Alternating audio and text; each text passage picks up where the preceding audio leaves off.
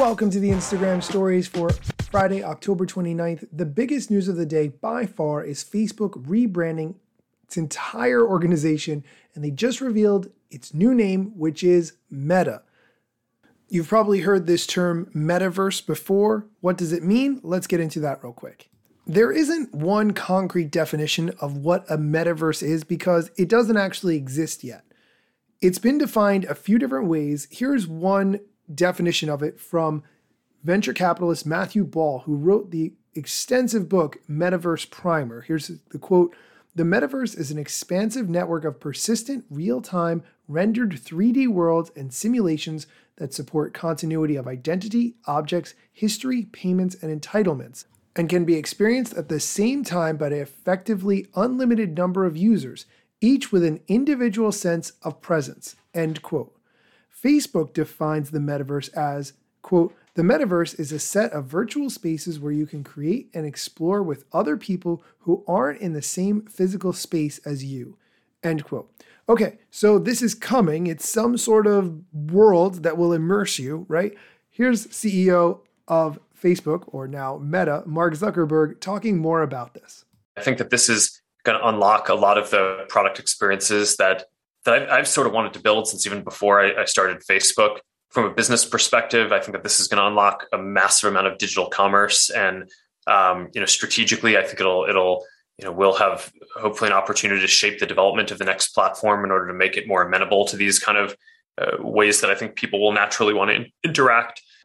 One of the things that I've found in building the company so far is that you can't reduce everything to a business case up front. I think a lot of times the biggest opportunities, Um, you kind of just need to care about them and like, and, and think that something is going to be awesome and, um, and, and have some conviction and, and build it. Um, and I, I don't know. If, so I think it's to some degree, one of the things that I've been surprised about a number of times in my career is when something that seemed really obvious to me and that I expected, you know, clearly someone else is going to go build this thing, that they just don't. And I think a lot of times things that seem like they're obvious that they should be invested in by someone, um, it just doesn't happen. So, I mean, I, I like, I care about, about this existing, not just virtual and augmented reality existing, but it getting built out in a way that really advances the state of, of human connection and, and enables people to, to be able to interact in, in a different way. I mean, that's sort of what I've dedicated my, my life's work to. Um, and I'm not sure. I, I don't, I don't know that if, if we weren't investing so much in this, that that would happen, or that it would happen as quickly, or that it would happen in the same way. I think that we're, we are going to, to kind of shift the direction of that.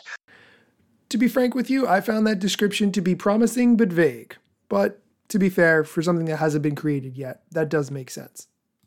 Mark Zuckerberg wrote in a blog post that the company's corporate structure would not be changing, but how it reports financial results will. Here's the quote: "Starting with our results for the fourth quarter of twenty twenty-one, we plan to report on two operating segments, Family of Apps and Reality Labs.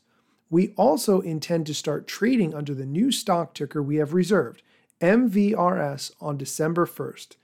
Today's announcement does not affect how we use or share data." End quote.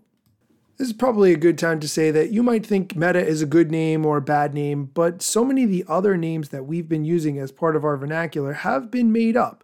You think about Google switching to Alphabet a few years ago. Not a very descriptive name at all, but yet they've continued to make money. That's probably the best comparison for Facebook using the term Meta going forward. Okay, that's it for today's show. If you missed yesterday's show, go check that out. Everyone gets the link sticker. Check to see if you have it already. If you don't, update your app. That's always the first thing to check. And second, you can catch all past episodes of my show on Spotify or Apple Music or wherever you get podcasts. If you missed it, just look for the Instagram Stories. Thanks so much, and come back on Monday for Mosseri Monday, where we break down what head of Instagram, Adam Mosseri, shared on his Ask Me Anything on Friday.